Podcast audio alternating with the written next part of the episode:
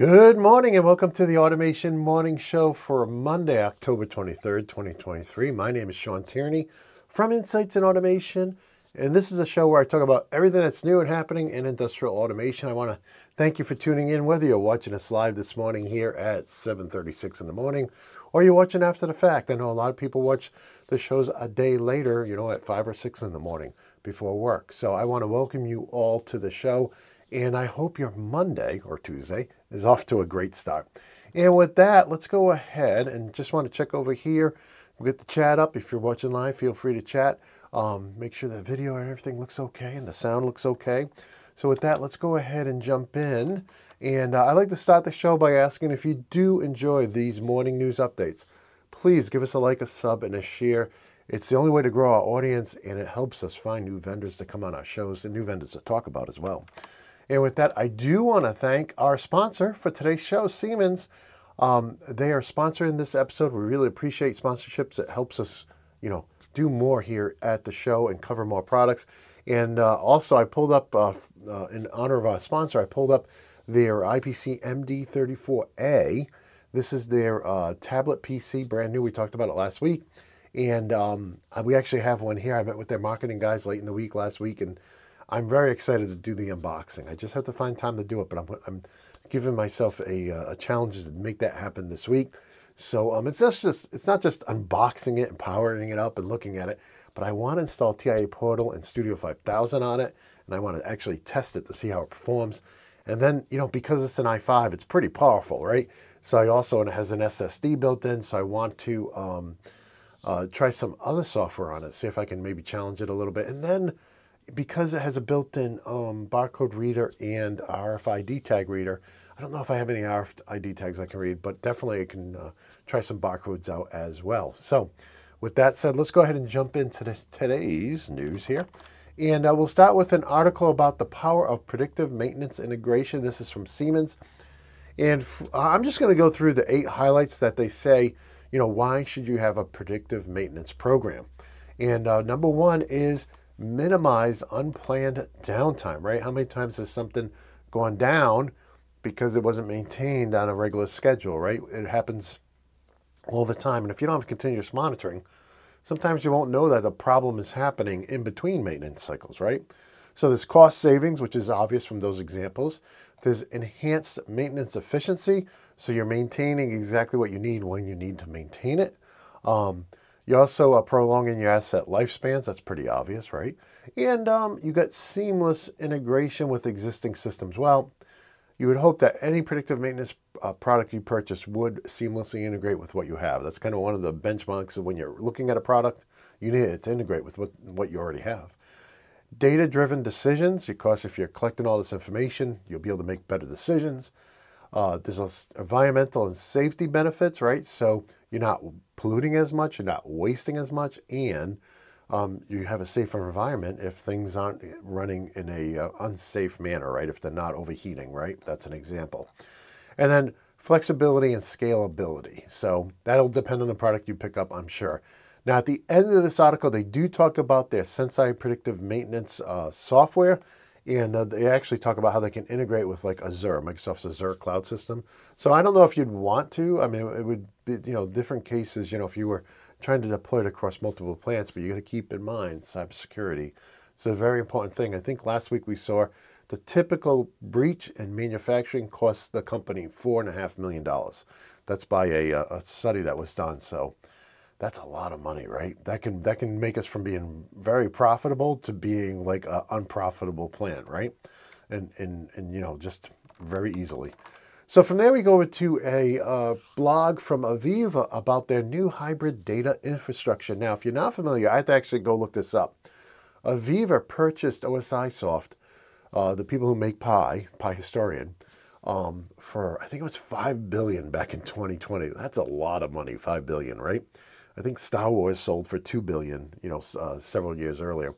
But in any case, um, one of the things with uh, Pi is, of course, Rockwell used to sell it in my previous role. I, I learned a lot, went to a lot of training on it, helped some customers deploy it. Very cool system, very, um, uh, you know, very um, high end system, right? It can collect lots and lots of data and filter it very fastly, very fast. So, in any case, um, this article talks about not only their existing uh, uh, suite of products, but talks about their new AVEVA Pi, which they can deploy in the cloud or in hybrid, where you have some information locally. Like they have uh, a Pi Historian uh, data connector for edge devices. They have your standard Pi Historian, and then they have this hybrid system. So very interesting article if you're using uh, uh, OSI Pi from any of the vendors that resell it. You may want to check that out.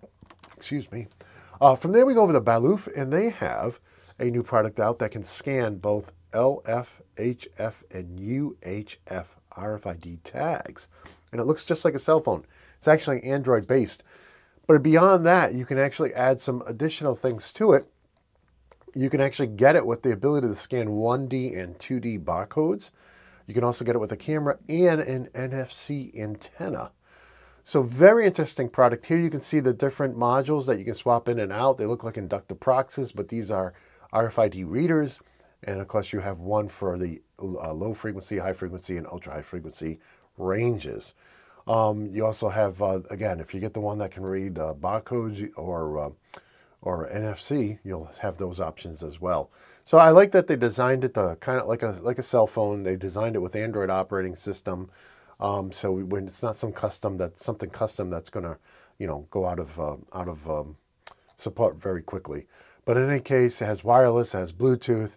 Um, you can see all the different information here. It's IP65 rated, has a five-inch uh, color screen um, and so on. So very interesting new product. If you have to do any handheld reading, this is kind of like a one-stop shopping for that in, in, the, in the palm of your hand in the size of a cell phone. From there, we go over to PNF. They had a new, uh, a new article out about their, what they're calling their radio-based monitoring for manual valves. And they're going to be showing this off at a couple of upcoming shows in Europe. But I, I wanted to show you the picture of this. So if you have manual valves in your facility and you need to know, hey, are they open, are they closed? There's a lot of different solutions you could deploy, right? This is a radio version. So you, you put this on the manual valve and it'll let you know via radio, right? It'll report back to you wirelessly whether the valve is open or closed. And they uh, have some uh, white papers and some uh, presentations they're going to be doing over the coming weeks about this. So if you're interested in that, check out this link. From there, we go over to SICK. Now, SICK was showing a new product over on their site. This is a 24 7 area hotspot detection system. Okay, so you can see here in the picture, if you're watching, they have a flare camera and then they have this box that has three camera inputs. And so, what this allows you to do is do 24 7 uh, hotspot monitoring on your whatever you're looking at. It could be your your MCC, it could be your switchgear, it could be your products, right? That, that you're running it through a test. Um, so very interesting new product from uh, SICK there. And then from there we go over to our featured product today. Today we're featuring our S7 PLC Level 1 course. This will eventually be renamed Level 1 and 2. This is one of our forever courses. You buy it once, you, uh, you own it forever. And as we've always done at the Automation School, when you get in early, you get all the upgrades for free. And uh, we're actually uh, have a, uh, we're about 75% done with our virtual system. So we're designing a virtual machine to, monitor, to, to mirror what we have in the course. So if you want to connect up, let's say PLC Sim to a, a virtual machine and do all the lessons with your actual, uh, you know, actually seeing something moving, you know, and instead of just watching lights come on and off, um, we'll have that virtual machine done. We got most of it done. We're having an issue importing our virtual machine from Unity into the software. We're getting an error, so we got to work that on that. But we get the M1 and M2 in there. We got all the push buttons in. Got all the pilot lights in for the operator control station. We got the you know uh, the buttons that you could actually create a jam on the system, and um, we get uh, all the photo eyes, inductive proxies in. So we we probably put in a good 20 20 plus hours into designing this uh, digital twin of our course, and a, and it is going to be a digital twin because we have purchased a conveyor and as soon as the simulator's done, we'll be working on the conveyor. We have plenty of buttons and, and, and, and uh, pilot lights and photo eyes left over. So we're going to be building a, a real system based on our uh, on our uh, on our model. So it'll truly be a digital twin, and we'll be adding all of those lessons to not only to the Siemens S7 course, but to all of our new ultimate courses. You can see here, I got a, oh, you can't see it because let me go full screen. Another PLC 5. I just bid on a 560. Not that I needed a 560, but the price was so low that I figured, oh, let me put a bid on it. But um, in any case, so we have coming in, we have all four of the PLC 5 uh, classic PLC 5. So uh, the 510, 12, 15 and 25 i used to have the 15 so it's like it's like oh you know it's like your you know your first computer right? And then um, we have a 11 we have a 20 we have a 30 coming in. We have the two 40s one control net one ethernet. And so then we're bidding on a 60 now the only difference between a 60 and an 80 is memory if memory serves me correctly so um, and there's no 80s out there well i did see one that i bid on as well but you know, we're trying to keep the courses affordable. Right now, the PLC course is on sale pre-order for 40 bucks, right? So it'll eventually go to 100 bucks, but you know, we, we you know, we don't want to charge I know some people charge, you know, $450 for one day of training in person. We you know, we want you to be able to buy an online course that's affordable because you know, whether you're a company or you're an individual, affordable training is is huge, right? It's huge. And uh, a lot of vendors are charging, you know, the, the big company and they have to they have to charge you know thousands and thousands of dollars for training because they have so much overhead, and we totally understand that. And that's why we keep our overhead low. From there, we go over to an update from Inductive Automation. This is on Ignition 8.1.33, and they added some really cool features here. They added Google Maps uh, component, so you can use that with uh, this. You can use all the layers. You can do scripting. It's a very interesting feature. Um, I, I don't see most people using this, but if you do like a water wastewater, you have a bunch of remote locations. Um, it's nice to be able to pull it up on the on the system and see you know which location you're looking at, right? So maybe you have a page for each pump station. You could also have a map showing where that pump station is physically located, right? And of course, you could have layers which you know shows pump stations, show you know shows all your different maybe locations of your radio system. So a lot of things you could do with that. This other one is for the uh, remote updates, right? So if you're using their EAM, Enterprise Administration Module, right? If you had a remote station that's over like a low bandwidth connection, right? Maybe it's radio. Um, you know, sometimes those would fail. Like the download and update is just so big, they could fail. So they added two new options. One is, hey, if it fails once, don't retry, right? That we got low bandwidth, that we're just going to have to do that manually, which is nice, right? The other one is um, you can actually uh, now specify a zip file as where to get the update from. So you could actually transfer a zip file over there, right? And then tell the update to use that zip file so it's not trying to pull everything from, from the internet down and, and update that station. So very interesting update there. They also updated Java from 11 to 17. Um, and uh, they did little things like with BACnet and Designer and tags and UDTs. Now, we're still waiting for this is about 40% of what they've announced uh, came out in this uh, release. We're still waiting for the other, what they consider about 60% of what they promised, um, including a new Micro 800 driver for Allen Bradley Micro 800s, a new DMP Gen 2 driver, um, and many other things, including what they say is the number one requested feature, a tag reference tracker. So uh, that is what's new from Inductive. And from there, we go over to Red Lion. Um, this is a white paper on the best approach to cybersecurity for industrial applications using zones and conduits. Now, I had a great uh, recording session with Barry uh, last week from Red Lion talking about this in depth. Very interesting concept if you are you if you if you don't want to program a firewall, right? If you just want to get some cybersecurity in there, right? Um, they have this great product called the RA10C that makes it very easy. Now, if you're listening, this unit looks like your typical four-port industrial switch that's DIN rail mountable, but the ports are on the wide side, not on the narrow side, right? So this takes up a little bit more DIN rail space, but um, this thing this thing allows you to either allow or deny communications between different ports and different systems.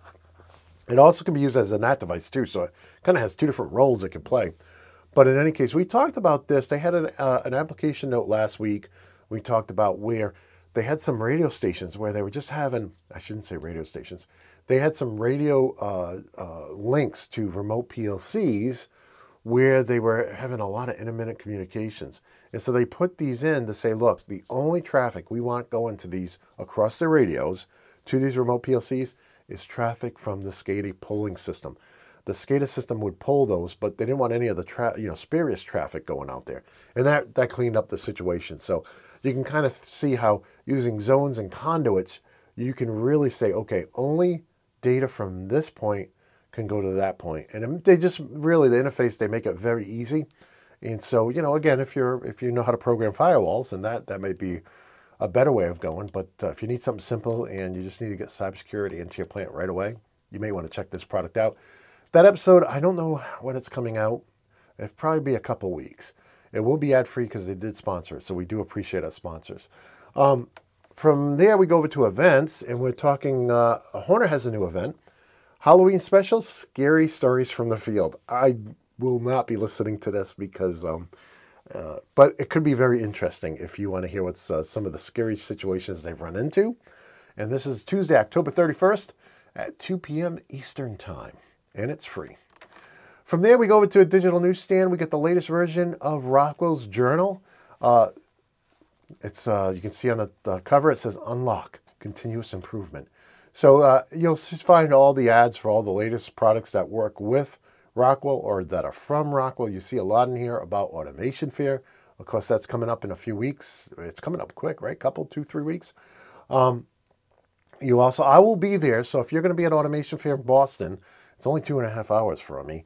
So I'm so looking forward to driving out there. And um, if you're going to be there, let's get a selfie together. I'll have my phone. Um, I'll have my charger. So um, I want to get selfies. With, you know, just say, hey, Shawn, let's get a selfie. We'll uh, we'll take some selfies and then we can show them off on the show and say, hey, you know, see all the people we bump into. I'm going to be trying to find out as much as I can from all of these different vendors and um, you know what's new and exciting. Like some of them too. Like what? Where's your? There are some vendors, like even vendors in this journal, that um, their website never has any updated news. So I, I gotta. It's like, guys, how are you updating us on what's new and happening in your company?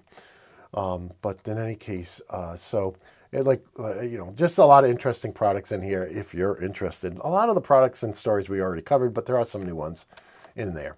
Uh, from there we go over to our featured guide today. Uh, we're trying to get the word out about our guides. You know we spent over the last 10 years we've built almost 1600 or 1700 uh, how-to videos and articles over at theautomationblog.com i authored a lot of them i have a lot of people who have worked with me uh, as freelance writers to author them as well and uh, you know, earlier in the year, I spent when we were in that gap, right, when between when the show was going off the air, uh, when we were doing the uh, the trade shows and trying to get everything uh, reorganized. Um, I spent a lot of time. I spent probably over a week going through and and developing these guides, and I really want to get the word out about them. For instance, uh, in honor of our sponsor, we're featuring our S7 1500 guide. We also have a 1200 guide. How do you access the guides, you're asking, at theautomationblog.com? Just click on that drop down. You'll see them. We got, I think we got, what do we have here?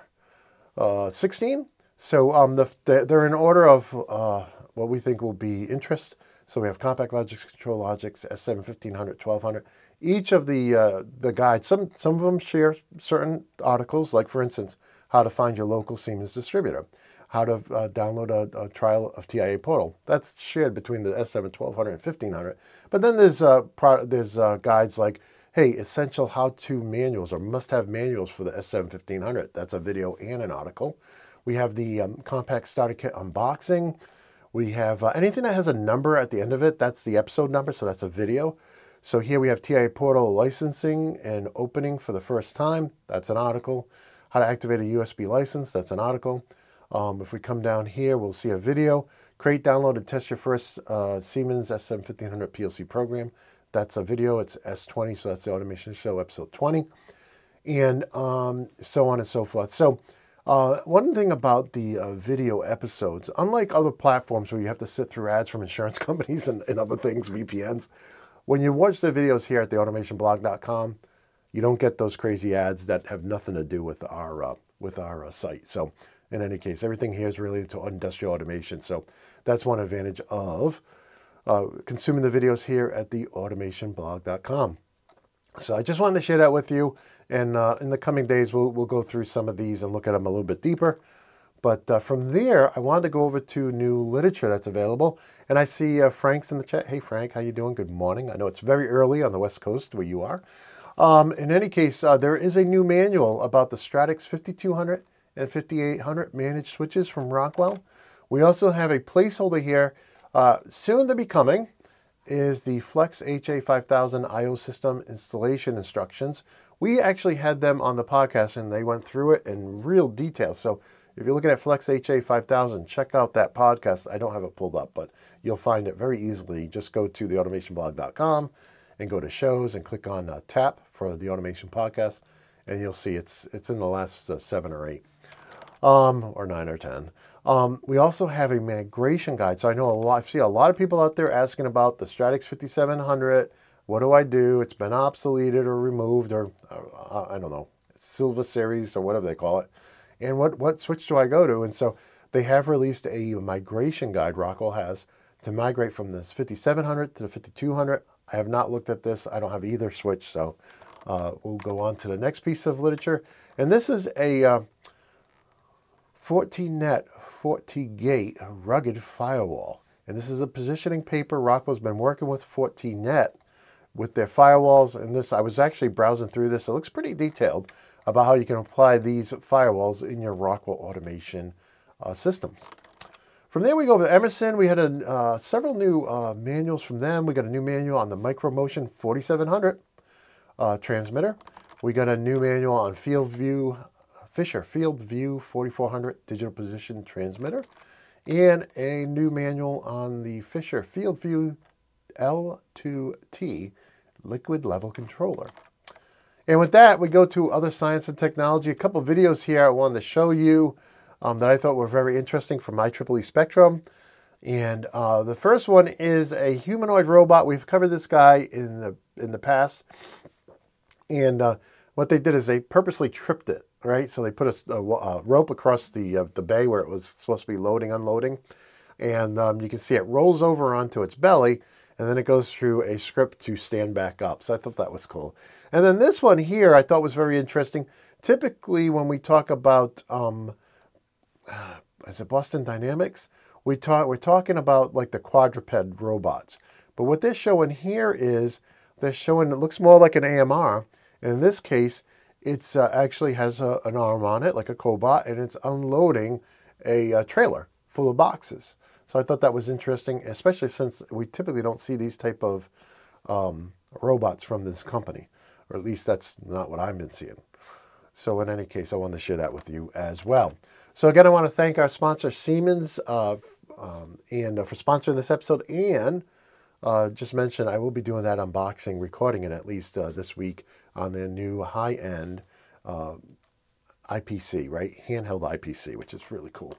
Uh, from there, if you think I missed any news today, um, please feel free to use the Submit News link. We also have a talkback link if you want to provide any of your feedback. I'm going to go over the chat here, and um, uh, Frank was asking about one of the previous products that I covered, so I'm not on that page, so I won't be able to answer that. Um, from there, we go over to, I just want to thank all the new members following us over at automation.locals.com. I think I'm up to speed on all the questions. So I think I've answered them all. I checked this morning. I didn't see any more back and forth. So this is our community where if you have questions, you want to ask me, go here. Of course, if you're enrolled in one of my courses at the Automation School, ask there. But if you're not enrolled, ask here. Uh, whenever somebody sends me a long multi-page question on LinkedIn, I'm always like, you know, I love connecting with everybody on LinkedIn. But uh, if you have questions, please come over here. The price of entry is one cup of coffee every 30 days. So, um, you know, I, I, I work for coffee. With that, also want to thank everybody who um, picked up a copy of one of my ebooks on ControlLogix or CompactLogix, or one of my video collections. I have on all kinds of topics: PLCs, HMIs, and SCADA. Um, and, and, as well as anybody who picked up a coffee cup of T-shirt over at the shop. And with that, I just want to remind you that every link we've covered in all 130 plus episodes this year, they're all at automate.news. No www, no .com. It's just automate.news. Every single link is there. You can search them. You can filter by category. This only goes back to, I think, July. Um, we've talked about that before, but you still can filter from July forward, and um, you'll find every single link there. They go directly. There's no ad in between. You click on it, it goes right to the destination. And with that, it's 801. So I hope you have an awesome day um, whether you're watching live or you're watching after the fact. And I want to thank you for tuning in. And with that, let me wish you all a courageous, fearless, and awesome day. And until next time, my friends, peace